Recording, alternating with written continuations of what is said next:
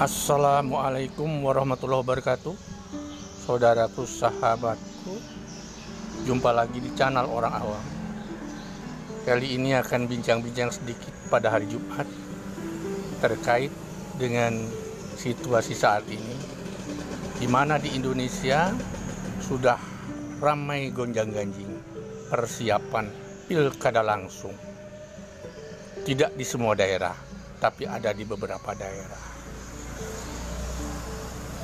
Sahabatku, dalam menghadapi situasi gonjang-ganjing ini yang sebentar lagi akan bertambah riuh rendah.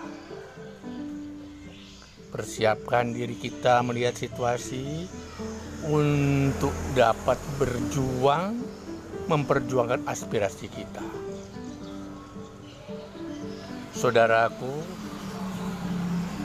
semua keputusan perbuatan yang kita ambil nantinya akan kita pertanggungjawabkan kepadanya kepada Allah Subhanahu wa taala Tuhan yang Maha Esa.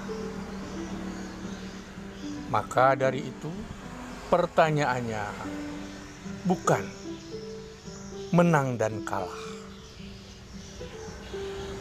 tetapi pada saat berjuang dan memperjuangkan pilkada masing-masing ini, di pihak mana kamu berdiri? Di pihak orang-orang yang menegakkan agama Allah kah atau tidak? Itu pertanyaannya.